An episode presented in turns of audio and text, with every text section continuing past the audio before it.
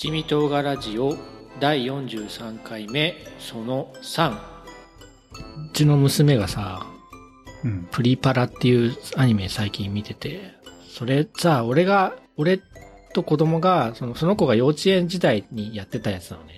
プリパラ？プリキュアじゃなくて？プリキュアじゃないんだよ。あ、違うんだ。プリキュアもやってたんだけど、うん、プリパラっていうアニメがあって、あの、まあ、アイドルを目指すみたいな話なんだけど、うんうん、幼稚園の行き帰りの車の中で録画してたのを見てたのよ。プリパラ。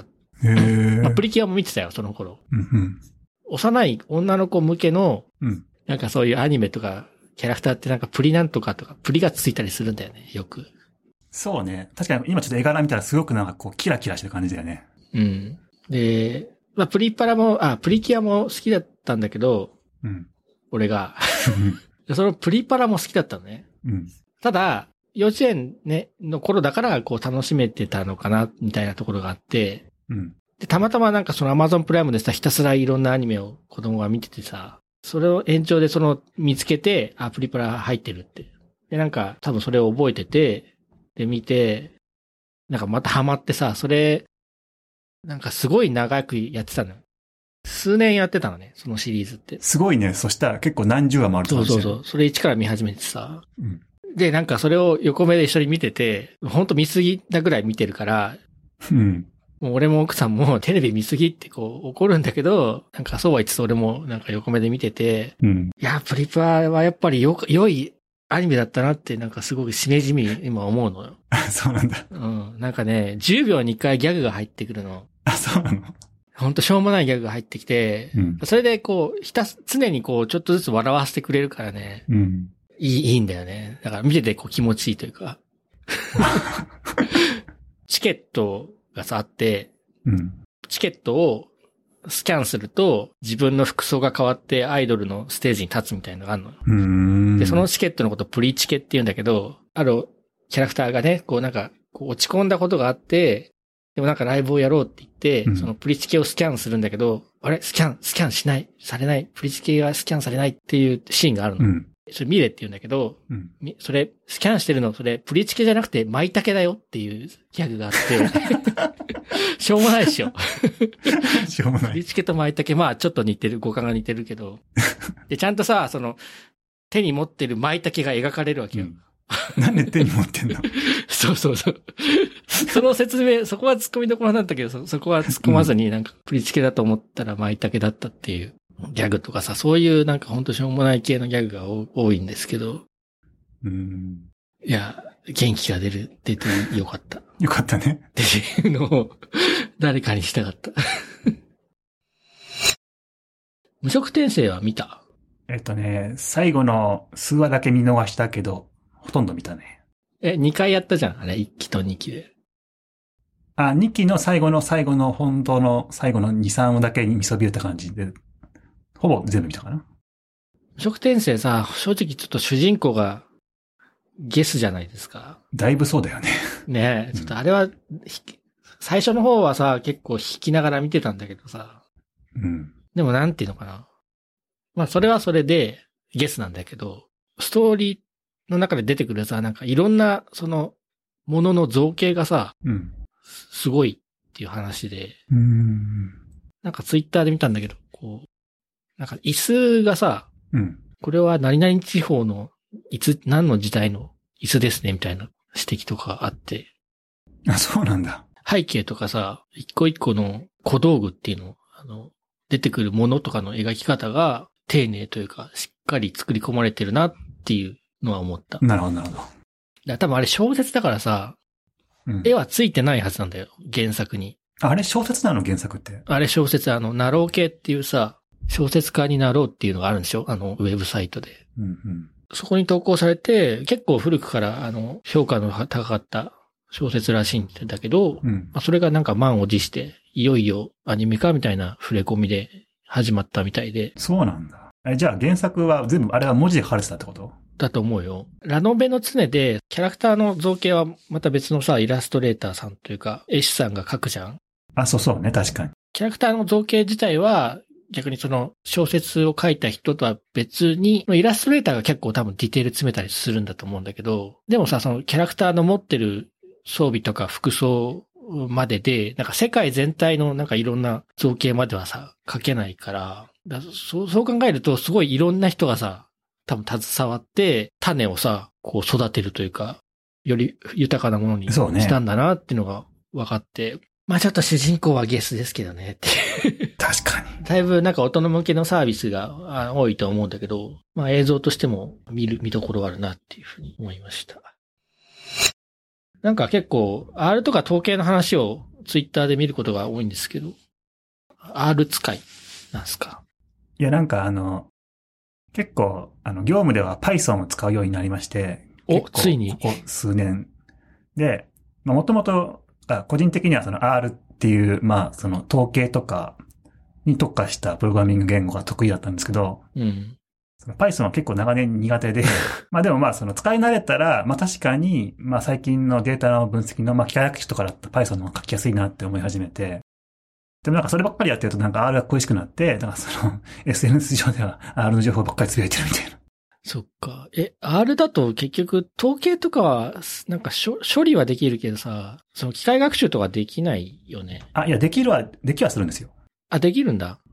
できるけど、まあでも最近は多分、まあ Python の方がコミュニティも大きくなったし、いっぱいそのパッケージの開発も進んでるから Python を使う人が増えてはいるとは思うんですね。世界的に見ても。うん、Python がいいっていうよりは、あれだよね、その Python をと使ってる人が多いから、それで使えるツールが。あ、そうそうそう、まさになんかその、なんだ、例えば速さを求めるんだったら他の言語の方がいいし、なんかもっと、プログラミング言語として洗練された言語は他にもいっぱいあるけど、単にコミュニティが一番育ってるのが Python。で、多分その生態系が今一番拡充してるみたいな。で、機械学習だけじゃなくて、ウェブの開発にも使えるし、結構いろんなドメインで割と汎用的に使われてるから、まあその学習して、まあ仕事とか研究開発に使ってる人が増えてるっていう感じ。そうだよね。R でそういうことできるんだっていうのは全然知らなかったもんな。機械学習的なことを。まあ、R でもできるっていうか、多分一つ、ただ R の弱点でよく言われるのは、結構 R の特徴として結構メモリに全部置いて、なんか処理しようとするから、そのデータセットが大きくなってくると R だとちょっと苦しくなることがあるっていうのが一つあって、あまあもちろんいろいろ分割したり分散化したりして対処する方法はいろいろあるし、最近はそういうのに対処できるパッケージも増えてるんだけど、うんまあ、そういう意味ではなんかその、すごくデータセットが大量にあって、機械学習でなんかものすごく回したいってなったら R だと若干辛い面もあるかなみたいな。若干なの？なんか、なんかもうちょっと勝ち目がないぐらいあれなんじゃないかなっていうふうに思ってしまうけど。いや、実際。まあ、ただ、その、うん、そうね。まあ、機械学習やるんだったら多分 Python が今多分一択なのは間違いなくて。うん、ただ、うん、まあ、統計分析とかだとやっぱりその R の方がはるかに進んでいて。そうだね、まあ、もともと、あの、プログラマーじゃなくて統計家の人たちが自分たちが作り、使いたい言語として、もともとあった S とか S プラスっていう言語を果てさせて R っていうシステムを作ったので、そういう意味では統計とかやるんだったら、やっぱり今でも R は多分一番強い。ああ、ああ S か。そのフリーの言語ではね。なんか S ってあの、確かベル研究所の選手たちが作っ、自分たちで作ったオリジナルの言語で、プログラマーとかエンジニアが作った言語じゃないから、その言語としてはなんかすごくなんかアドホックにいっぱいつけてるから、よく、よくプログラマーの人からすると、ちょっとなんか言語指標がなってないみたいなことを言われたりして、まあ若干こう、まあ緩い言語なんだけど、でもその、まあ統計の人たちが作ったからっていうのもあって、結構統計関連のパッケージは結構かなり充実っていうか、多分一番充実してるし、うん、もちろんなんかその有料のソフトで エスピーエスエス とか、まあ エスエーエス とかいっぱいあるけど、まあそういうのよりもなんか、まあフリーに使えるし、なんかオープンソース、としてみんながこうパッケージも公開してるから誰でも使えるみたいな基本的に。まあ、そういう意味では、あともう一個はあの、コミュニティの中でなんか、まあ、RStudio っていう R の開発環境を作っているところとかの人たちも中心になって、なんか TidyVerse っていうなんかその、整然としたデータ解析のなんかそのパッケージ群みたいなのを開発してた人がいて、まあその多分筆頭がハドリー・ウィッカムっていう、まあ、先生がいて、まあ、その人がフィロソフィーを語るんですよね。うん、そのなんかそのプログラミング言語の、まあ、特にその可視化だと例えばその ggplot2 っていうパッケージ群があって、そこがなんかそのグラマーオブグラフィックスっていうなんかその可視化するからなんかその出力は図なんだけど、なんかそれを書くときの文法になんかすごくなんか慣れるのに若干時間かかるんだけど、なんか慣れるとすごくすごくすんなりなんかその直感的になんか可視化ができるみたいな、まあ、そういう企画っていうかある種の、そういうのを作ってくれてて、そういうなんか哲学になんか結構、まあ象形を抱くっていうか、結構親和性を感じると、なんか逆にそれ以外の言語で書きたくなくなるんですよね。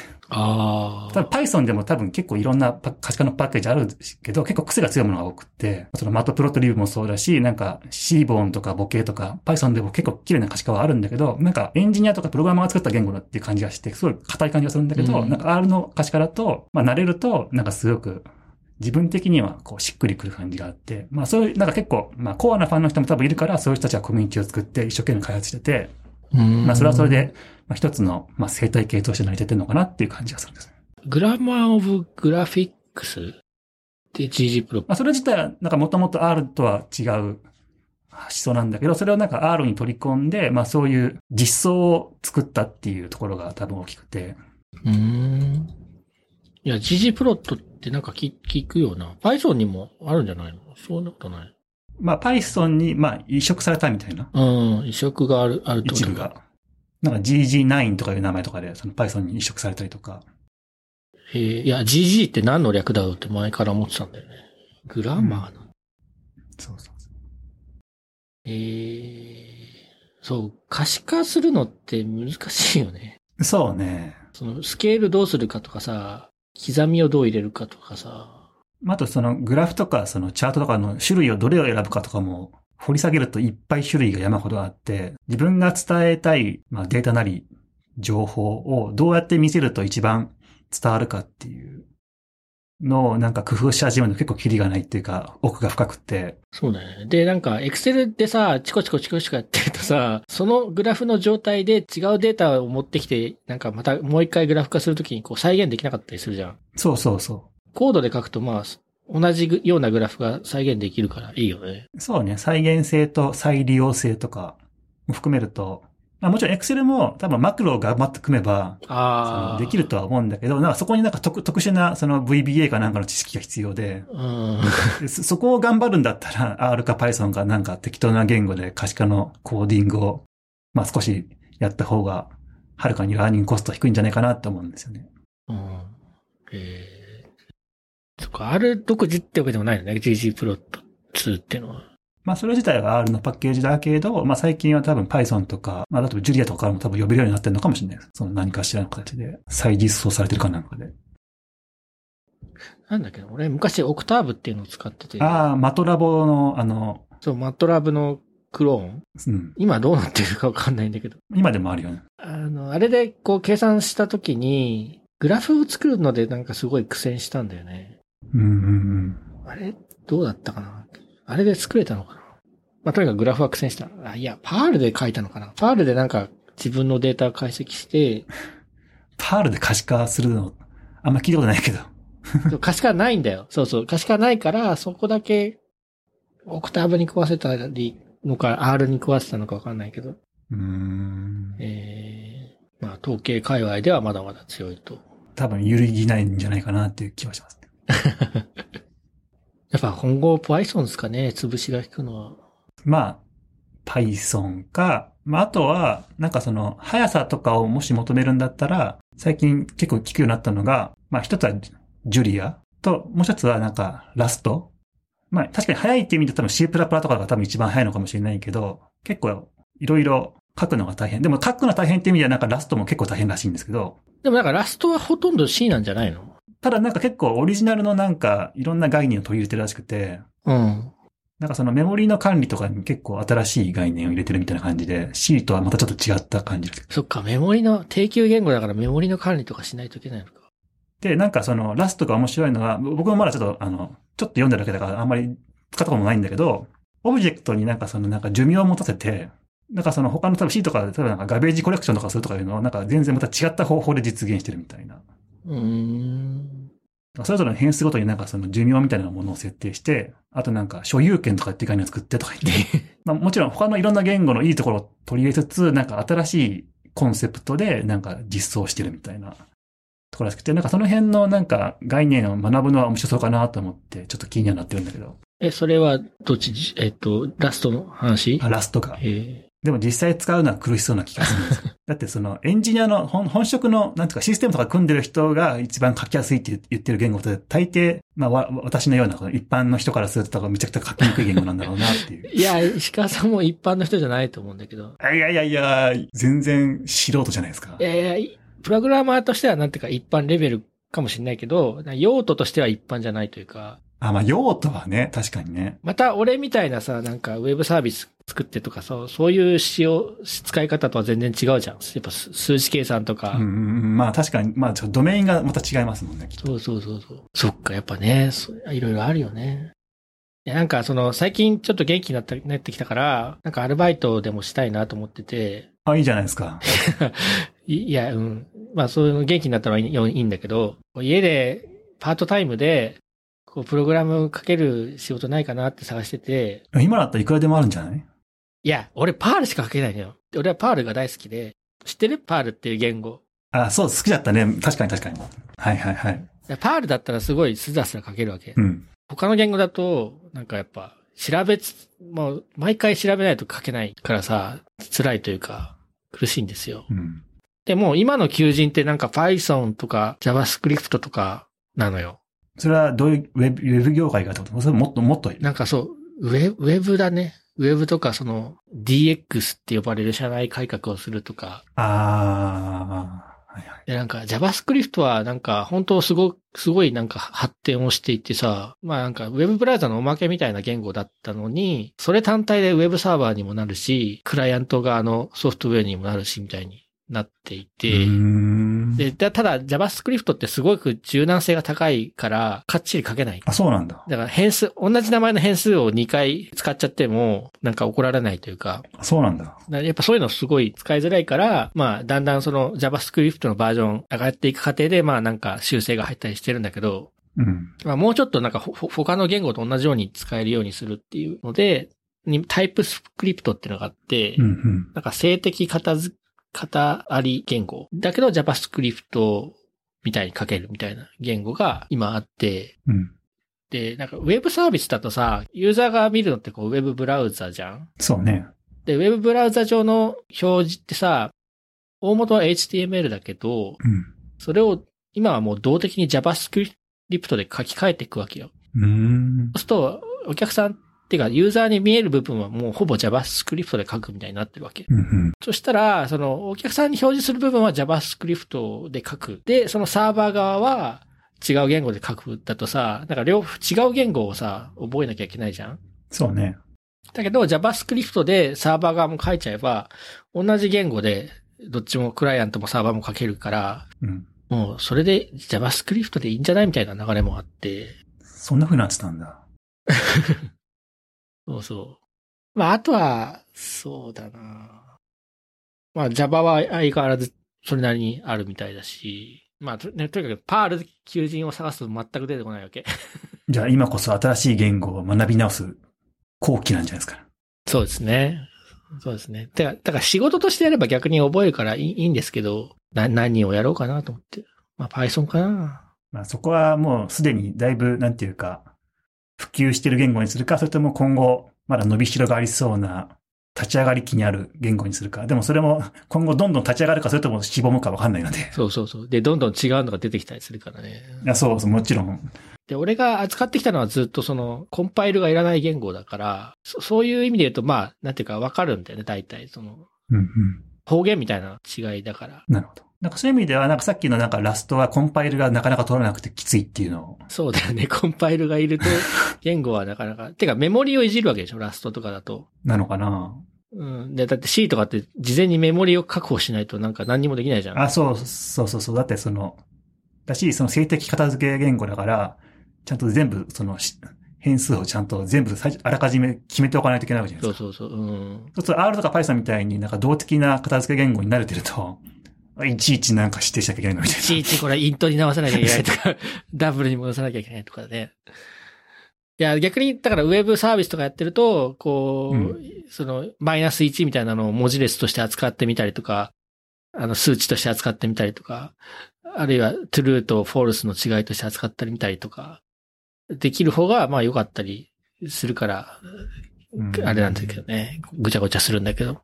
Python なり、まあ、あるいは Ruby とか、多分それなりに分かると思うんだけど、逆にその、よりレイヤーの低い方向の言語に行ったら、そっちの方がさ、なんていうか、そっちを学ぶ方がさ、本質的には学びになると思うんだよね。まあ、どこを目指すかによるんじゃない？そうだよね。うん、いや、今日はありがとうございました。じゃあ。いや、こちらこそすごい楽しかったです。いい、いい感じの、取れ高が取れました。それは良かったです。なんか、告知とかないですか？告知このポッドキャスト多分ね、いち桁しか聞かない、聞いてる人いないと思うんだけど。めちゃくちゃコアなファンじゃないですか、それって。うん、告知もクソもないと思うんですけど。いや、今度あの、ほら、上田さんって学校の、画家の上田さんいるじゃないですか。うん。上田さん、もしゲストで来てもらったら、個展をやりますとか、本が出ますとか宣伝してもらおうかなって。まあ、ない、ないっすよね、普通はね。そうね、まあなんか、全然告知じゃないけど、なんかその上田さんで思い出したんだけど、なんか最近見た別のアニメで、なんかブルーピリオドっていうアニメがあって、それが東京芸大を目指す高校生の話。うんで、なんとなく気になってたんだけど、全然ずっとその見る機会がなくて、この前結構固めて一気に見たんだけど、ええ、よかったよ。よかった。そっか。なんか話題になってたな。どっちかっつうとなんかネガティブな評判を見たような気がするんだけど。よかった。あ、そう。いや、なんかこの リ, リアルにほら、東京芸大に入って卒業した人たちは何人かそのアーティストの人を知ってるっていうのもあって、うんまあそのと全然違ったレイヤーで、そのああいう東京芸大みたいな、特にユガみたいなすごく入試の倍率が高いところを目指している人たちが、どんな風にしてその入学する、うん、あ入学式に臨んでいるのかっていうところまでは描かれているので。あ、これじゃあその入学するまでを書いてるわけね。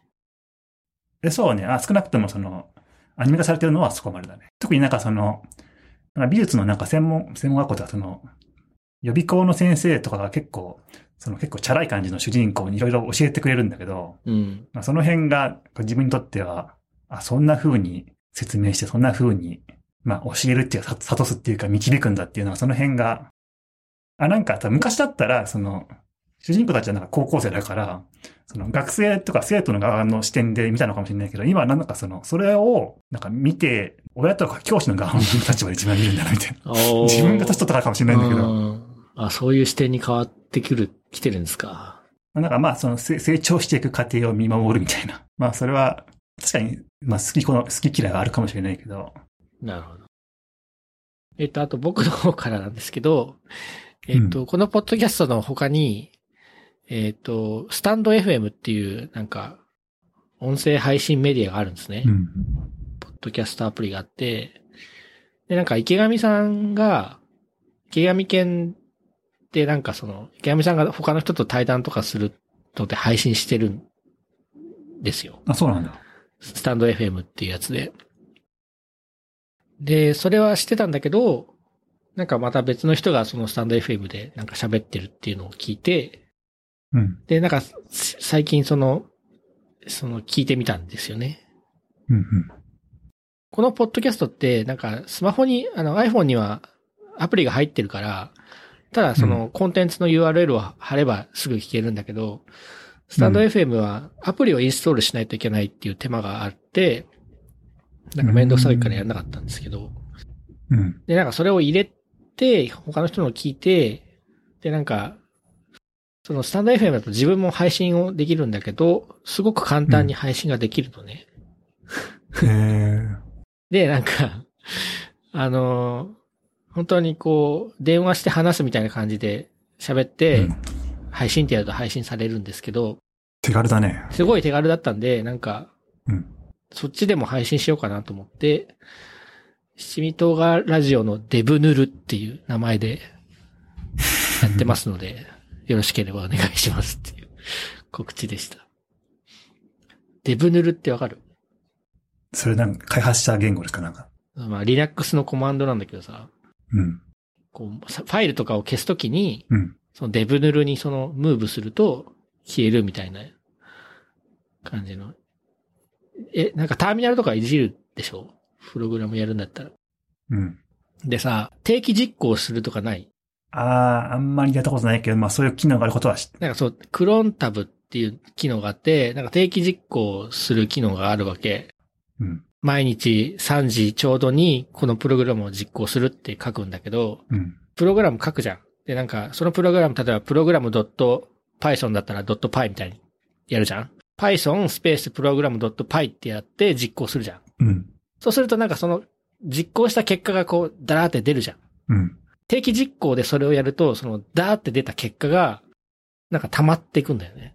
まあエラーとかがあるかもしれないから、そういうデータを直接、うん、あの、蓄積していくことは大事なんだけど、基本的にはいらないじゃん。うん、そうすると、その出た結果をそのデブヌルに送るみたいな感じで書くと。あ、消してくれるんだ。消してくれる。あ、まあそっちは本当消してもいいような内容ですよっていう意味でデブヌルってつけてます。うーん、はい、じゃあ、あの、そんな感じで、七味唐辛ラジオだいよんじゅうさんかいでした。えっと、ゲストは石川さんでした。はい、ありがとうございました。ありがとうございました。